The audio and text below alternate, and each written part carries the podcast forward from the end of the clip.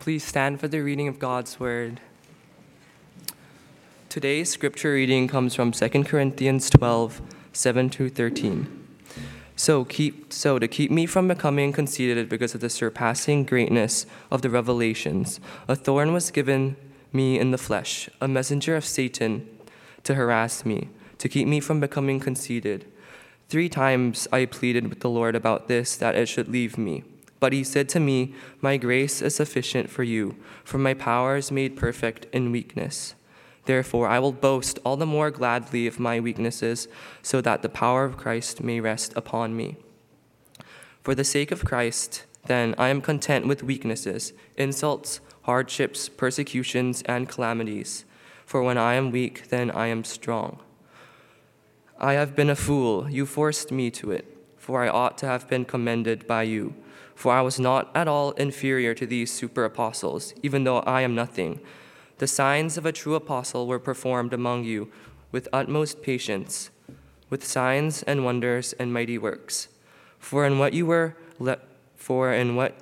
were you less favored than the rest of the churches, except that I myself did not burden you? Forgive me this wrong." This is God's word.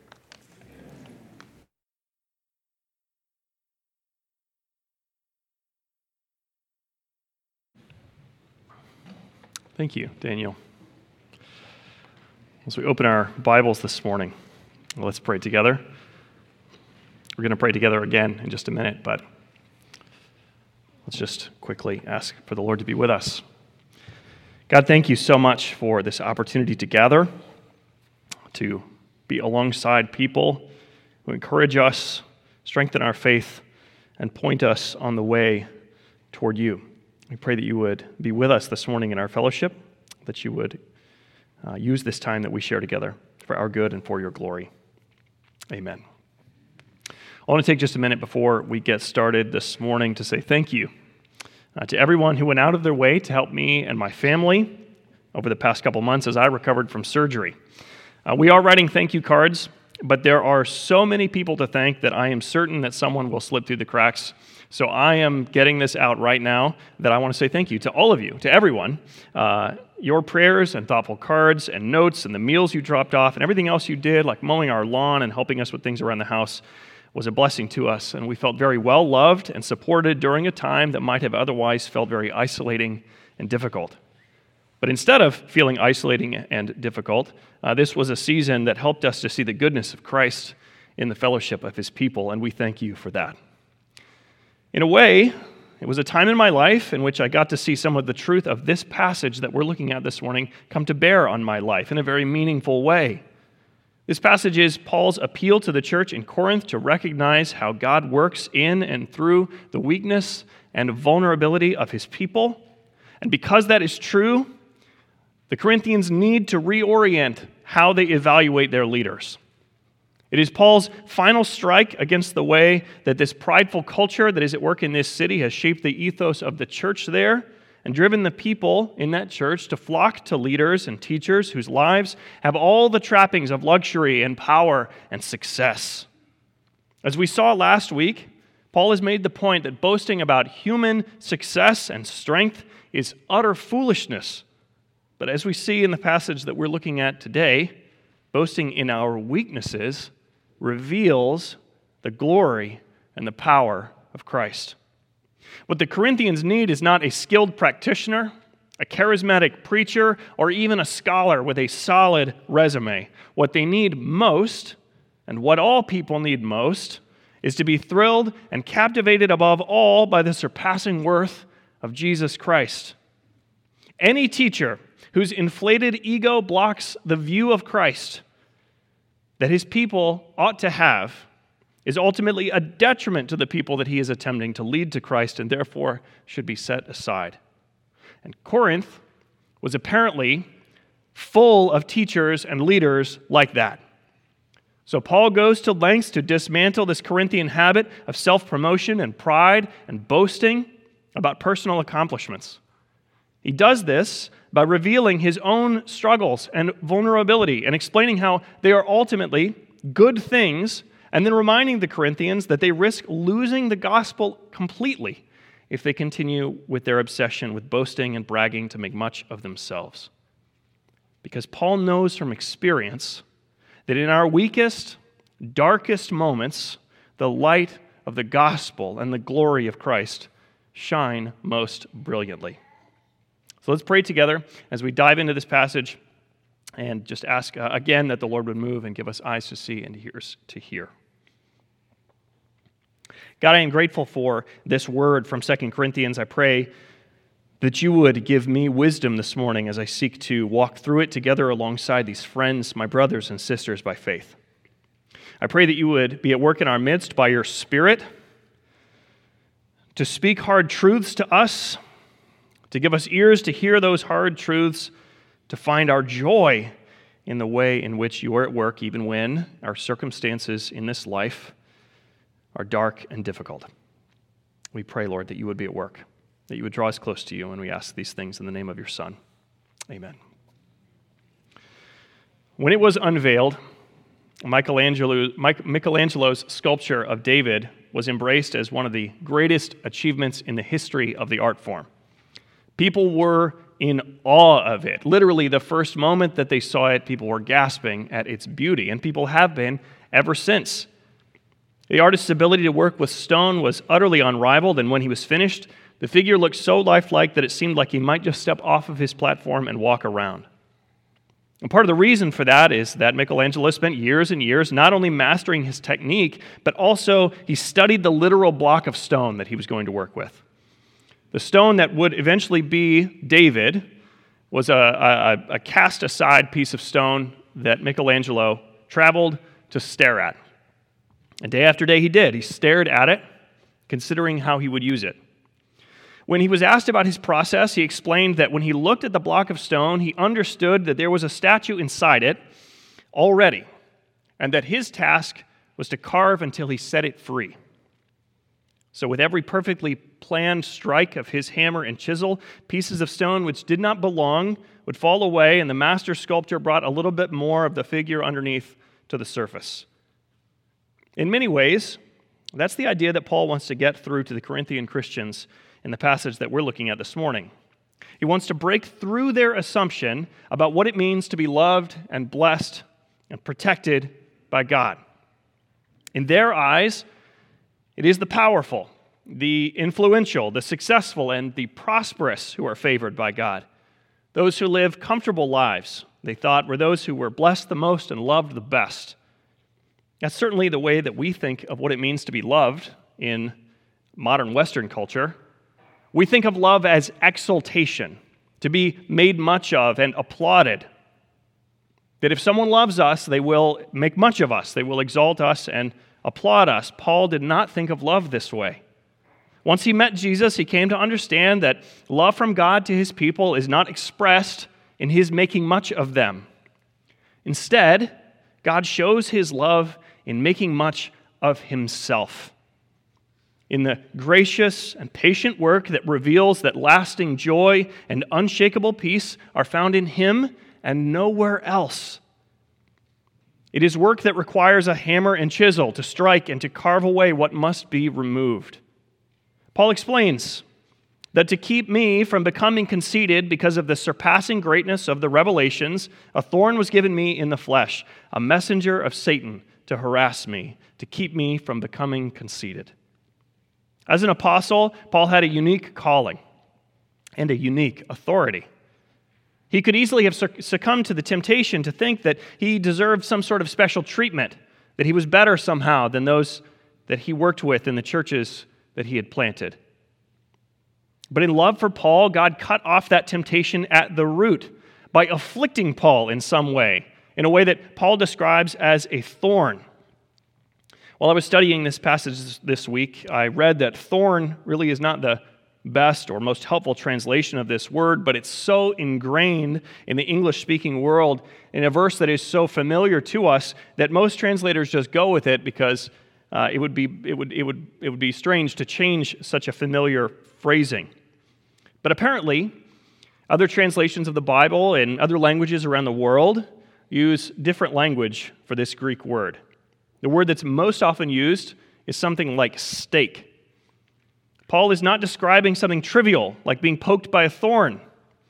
We have a rose bush at my house. I have to prune it every year, and I finally learned the lesson that I need to do that with gloves on because it's full of thorns, and they hurt when they poke me.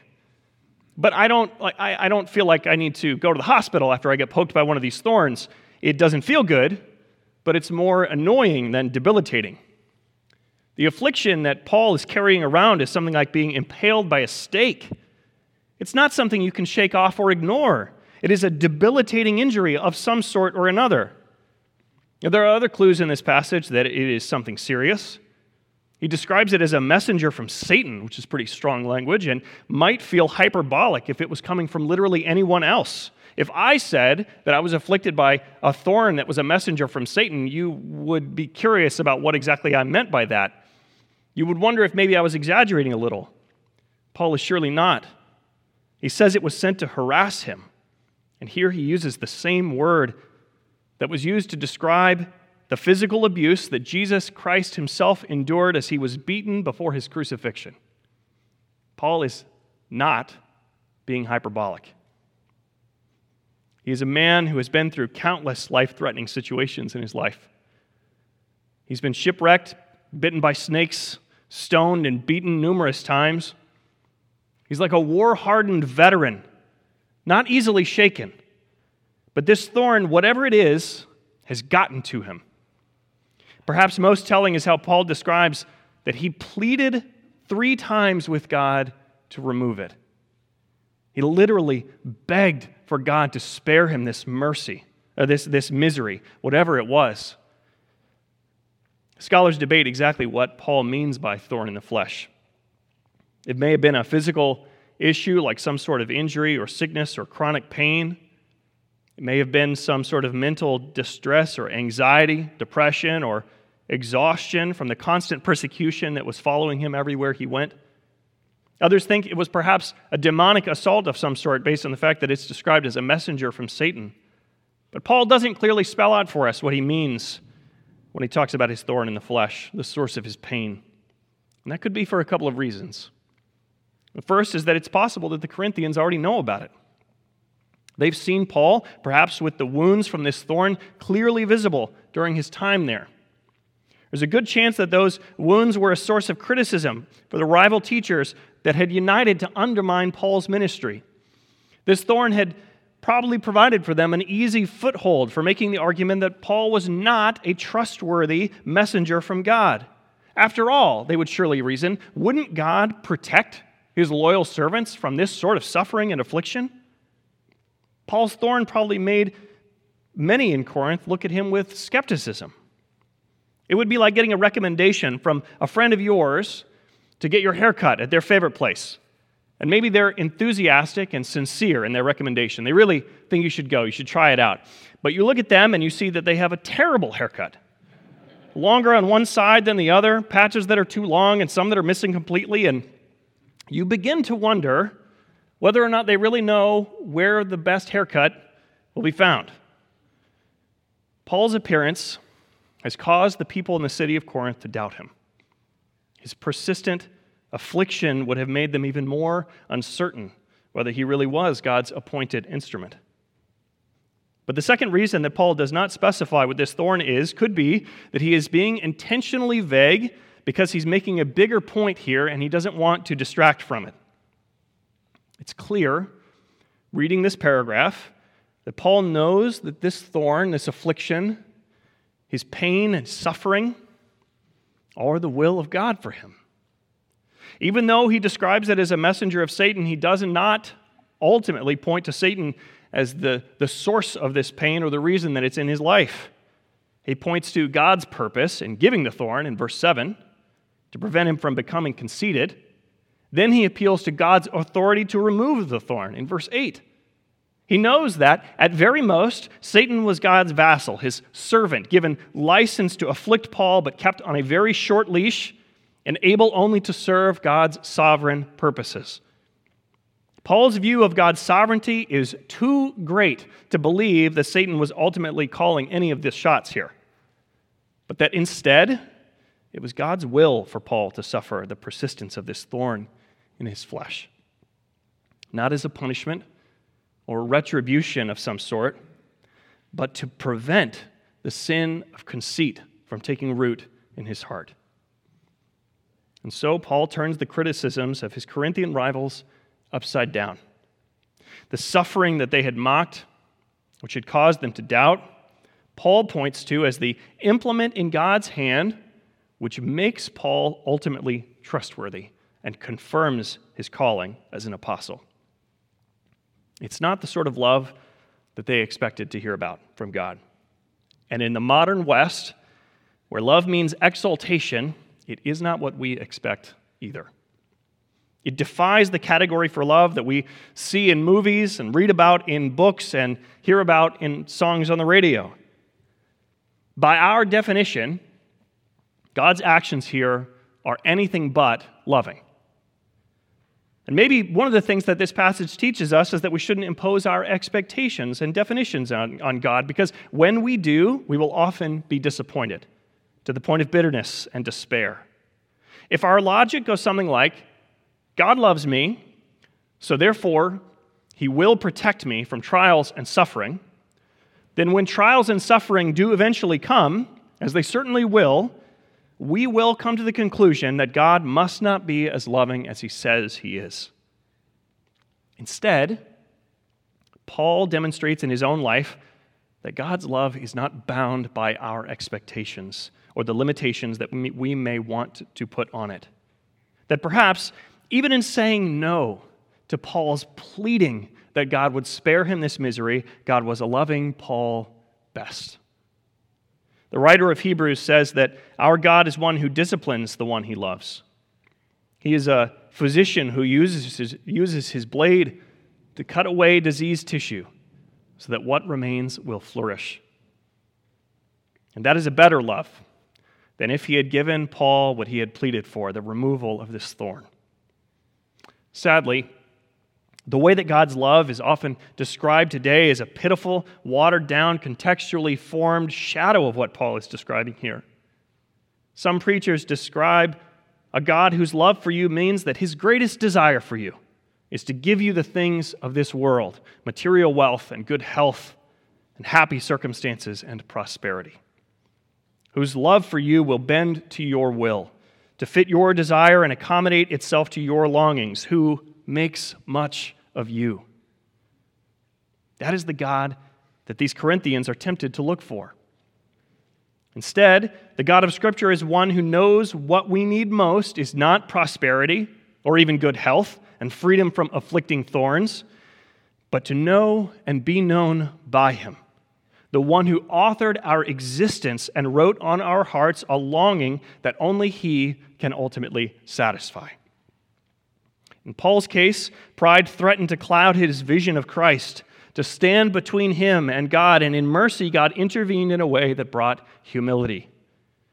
And in answer to Paul's prayer, he says, "My grace is sufficient for you, my power is made perfect in your weakness." It is good for you to be made low, Paul, because from the floor, you have the best view of Christ. The Puritan theologian Richard Sibbes explains this point in a way that I found to be really helpful. In the book, The Bruised Reed, he writes about how God does this work of bruising his people for their good, explaining that by misery which God himself inflicts, his people begin to truly understand themselves as sinners in need of a Savior and to look to him as such.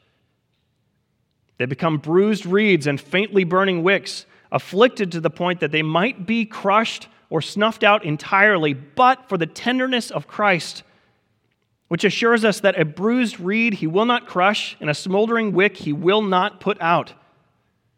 The love of God for his people is that of a good father for his children, who do not always understand or rejoice at his decisions, but who benefit from the wisdom and affection that shape the application of his authority.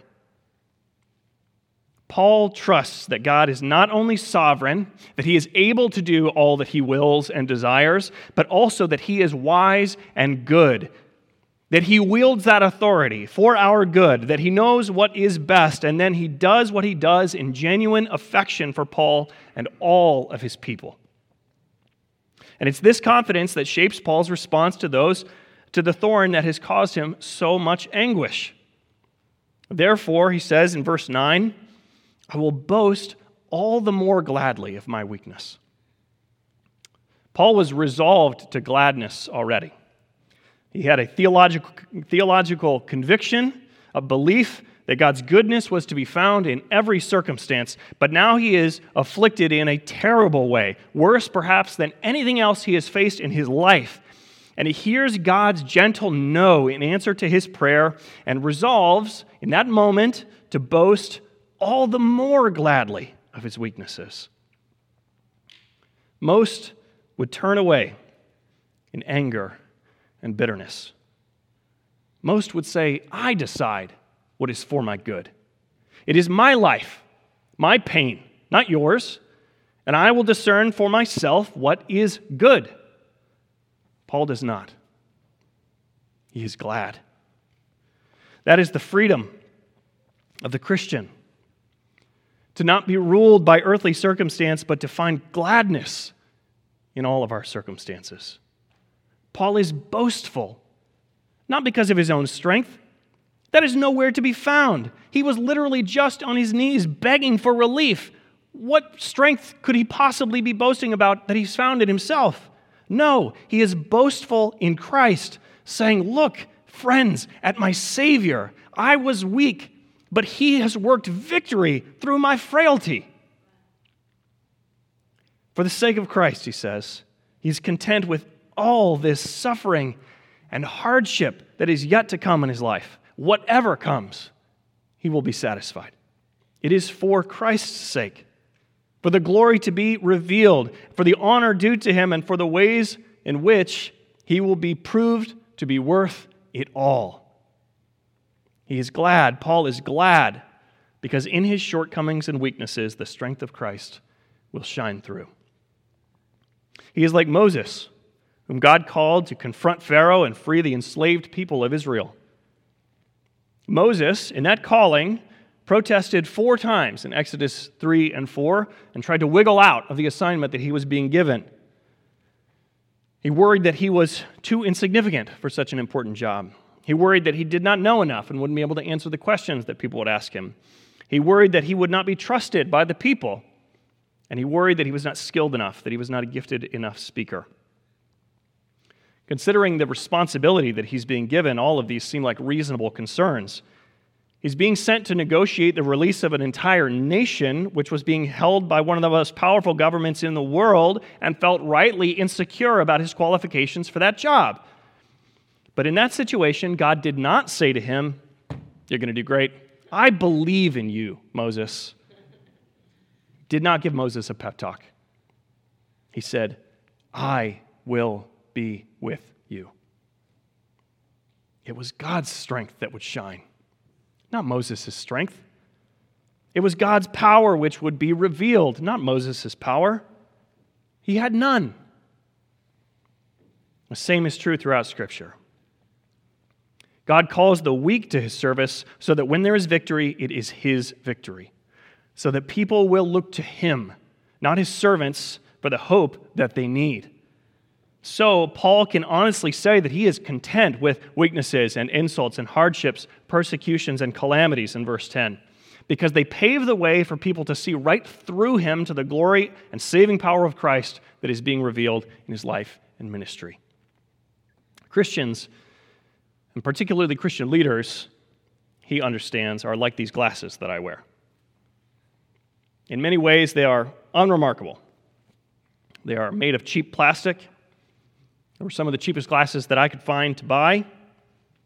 And when I'm wearing them, I practically forget that I have them on. They're so insignificant. Even though they make me look cool and ruggedly handsome, the only reason that these glasses are really actually special or important in any way is because of the difference that they make when I look through them. What makes these glasses important is not the plastic that they're made of or the way that they fit on my face or anything else, but the world I can see because of them. And the only time that I remember I'm even wearing them is when they get dirty enough to make it harder to see the world beyond them. The miracle of redeemed, reformed Christian lives, those who have been made new in the likeness of our Savior, is that through us, the world sees Christ. The goal is not to be celebrated, to be made much of, applauded, or anything else, but to provide a clear view of Jesus Christ. And in our weakness, in our frailty and insufficiency, the supremacy and power of Jesus Christ is what people will better see. And that is our hope. But it doesn't always work out that way. The Corinthians had every opportunity. Many of them shut it out. Paul concludes this section of the letter with a final critique about their boastful habit. I have been a fool, he says in verse 11, referring to the way that he has boasted like they do. He stooped to their level, taken part in their clownery, resorted to boasting, as their favorite preachers do, in order to fully and finally demonstrate that it is not a reliable metric for determining the trustworthiness of a leader or teacher. Others in the city brag about their accomplishments, their devotion to God, and their wealth, as though those things confirm God's approval of them. But Paul says sarcastically, I am not at all inferior to these super apostles. I'm just as good, just as valuable, just as impressive as they are, with all their merit badges and trophies. And then he says in verse 11, even though I am nothing. That's quite a jab. You can see, he says, I'm just as strong as they are. By which I mean that we are all equally pitiful and insignificant.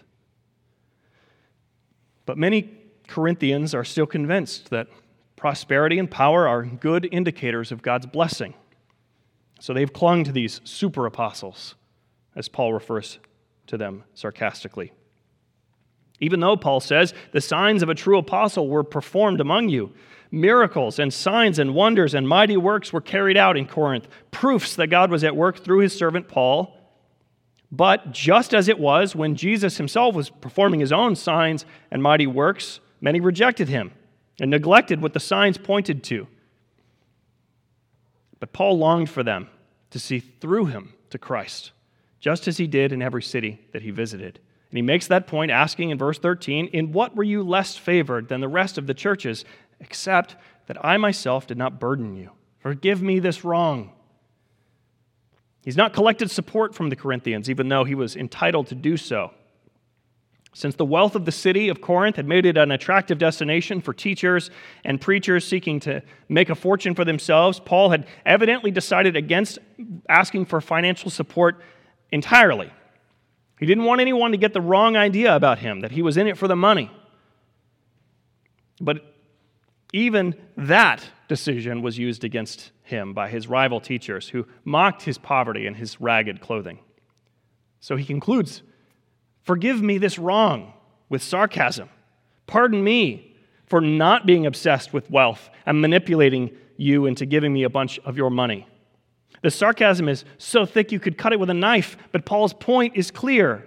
A worthwhile Christian leader is one who hopes, not for your money, but that through him you will see Christ. Glasses are only good when you look through them, not at them. And in his weakness, the thorn in the flesh that he is so afflicted with, Paul is seen and understood as a leader in whom they can recognize the power of Christ. That is why Paul spends so much of his time in this book defending his ministry. Reading the letter of 2 Corinthians, we might get a feeling like Paul is a little bit self-obsessed, like he just can't handle the fact that he's not the most popular teacher in Corinth. It really bothers him that other people are more beloved and have larger followings there. But he clearly is not bothered by that, as we see throughout the letter and even in this passage in comments like the one he makes here, that he does not mind insults and abuse and persecution and all other kinds of rejection. He doesn't mind those things. They don't get to him. What he does mind is that these people are being lied to, manipulated, and squeezed for money by super apostles who are not proving the power of Christ or preaching the true gospel. Paul cannot abide that type of abuse. So he calls the Corinthians one last time to see Christ through him. the weak vessel whom God has sent to carry the message of salvation to Gentile cities just like this one, so that by him people would be able to recognize that the power of salvation belongs to Christ alone, not a preacher. So that the transforming power of redemption would be recognized to be wielded by the Holy Spirit, not by any man. No matter how impressive or capable, skilled, charismatic, or strong he might be. In the eyes of many in Corinth, Paul's suffering was a sign of God's disapproval. For Paul, it was proof of his love. How often, I wonder, do we think more like the Corinthians than we realize? When trial or hardship come into our lives, how often does our mind drift toward thinking that God is angry, that he's neglecting us, or that he's striking against us for some transgression? How often do we think of God in this way, like he's just waiting around to smack us for stepping out of line, when perhaps he is moving for our good, leading us out of sin and into righteousness? Like a master sculptor with a mallet and a chisel in his hand, knowing that the strike will bring pain as the stone of our life is split and splintered, but in whose hands we are being made into people who reflect the mastery and the capability of the artist himself, people in whom the glory and grace of Christ are more clearly seen.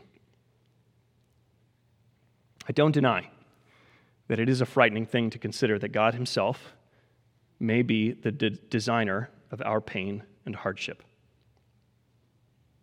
To think that it is the God we gather to praise, in whom we trust, who is at work in it. Of course, we know that the sinfulness of the world is what ultimately creates suffering.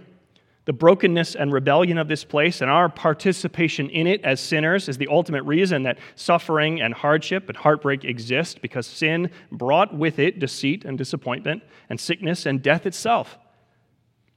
Though God does not promise that life following him will be free of such pain, he does promise that as his child, your pain will never be for nothing. He will redeem it all, for your good and for his glory. If we define love as exaltation, we will be angry with God. We will accuse him of cruelty and carelessness. But in Paul's life, we see a better way. God's kindness is at work in good affliction. He redeems the pain that we endure, revealing the supremacy of his Son, the saving work of the cross, and the assurance of our hope. He does not waste a single one of your tears. And that is a great comfort if we are willing to hear it. It will shape the way that we respond to suffering when it comes. When we are afflicted by our own thorn in the flesh and we plead with God to remove it, when we beg him for relief and he gently says no, we will be tempted to think that his love for us is small, when in truth it is grander and sweeter than we ever might have imagined. So as we close this morning, there are just a few words of encouragement I'd like to leave with you. 4 points about the ways that this passage and the truths in it shape our lives. First is the hardest. Expect painful days to come. Paul was God's chosen instrument, hand-selected for God's mission among the Gentile world. God reached out in grace to confront Paul, to open his eyes to the life-giving truth of the gospel of Christ. And on that very day, he said, I will show him how much he must suffer for my name. God does not promise people easy lives. He does not say that as long as you are faithful enough, pray hard enough, believe deeply enough, or look to him faithfully enough that you will be able to overcome any obstacle or avoid all pain. Anyone who tells that to you, anyone who makes that promise to you, is either lying to you or trying to manipulate you.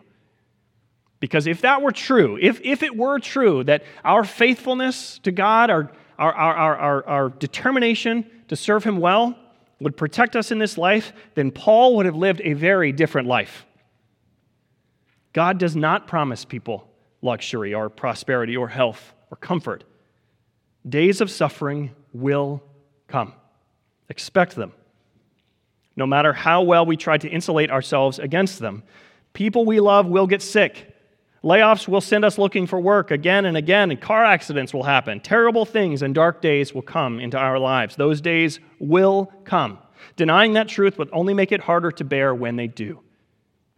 Secondly, when those days do come, ask, what might God be teaching, revealing, or confronting? When those days that we so dread do come into our lives, we will either turn toward God or away from Him. There is no middle road. There are those two paths and only those two, because the darkest days of our lives change us. They change who we are. We will not remain the same in our disposition toward God when those dark days come. Those two paths are the only two. We will turn toward God or away from Him. Suffering and hardship, they leave a mark on us. We will either look to God's power to sustain us, or we will scorn Him for not preventing whatever it is that we're dealing with in life.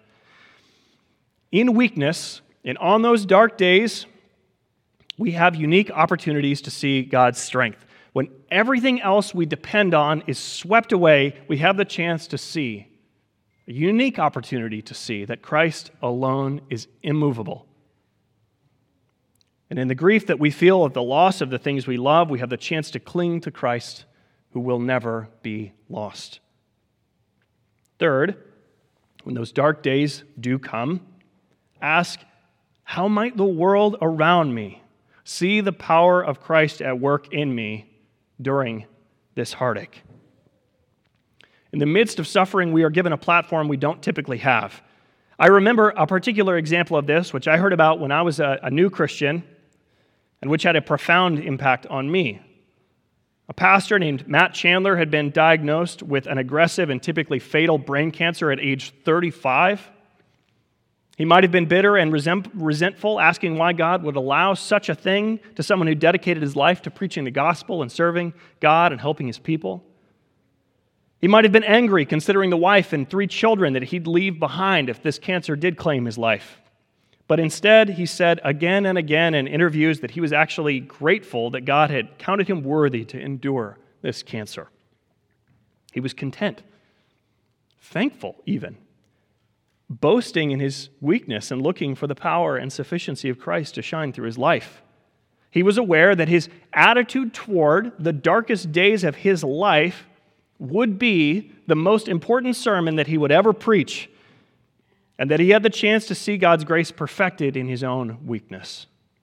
As he faced the frailty of his own life, he embodied Paul's words from 2 Corinthians 4, where he described Paul's describing his own life, meaning the threatening circumstances that he's enduring, writing, "We have this treasure, a knowledge of God and His mercy, in jars of clay, to show the surpassing power belongs to God and not to us."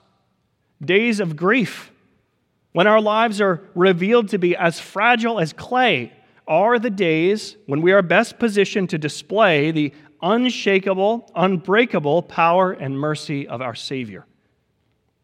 Fourth, and finally, when those dark days do come, remember that though God may bruise you, His beloved child, He will not crush you, but instead lead you to the one He crushed for you.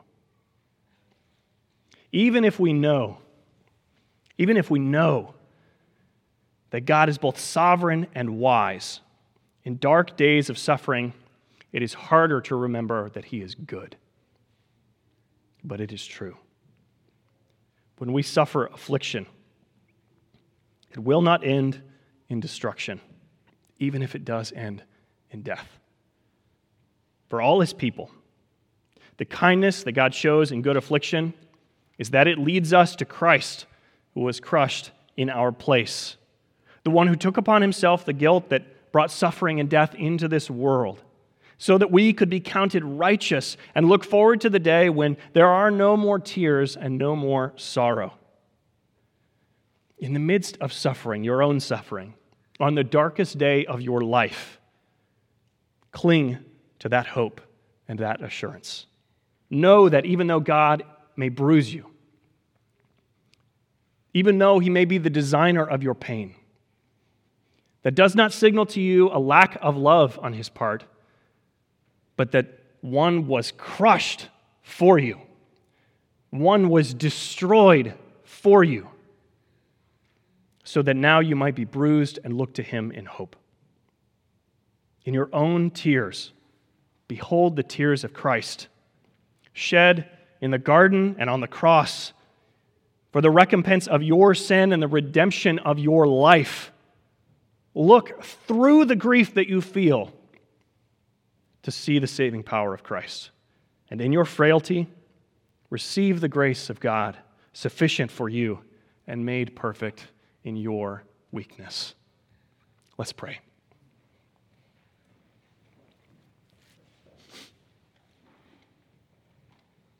God, you are so good. You are kind. And we declare it even as we suffer. You redeem our pain just as you redeem the tears and the pain of your Son. You bring good things out of the ashes of our lives, never more so than when you draw us to yourself by revealing the saving power of your gospel. We pray that you would do that in our midst this morning, and that you would draw us close to you and give us strength to face the day that is the darkest. We pray these things with hope and confidence in the name of your Son.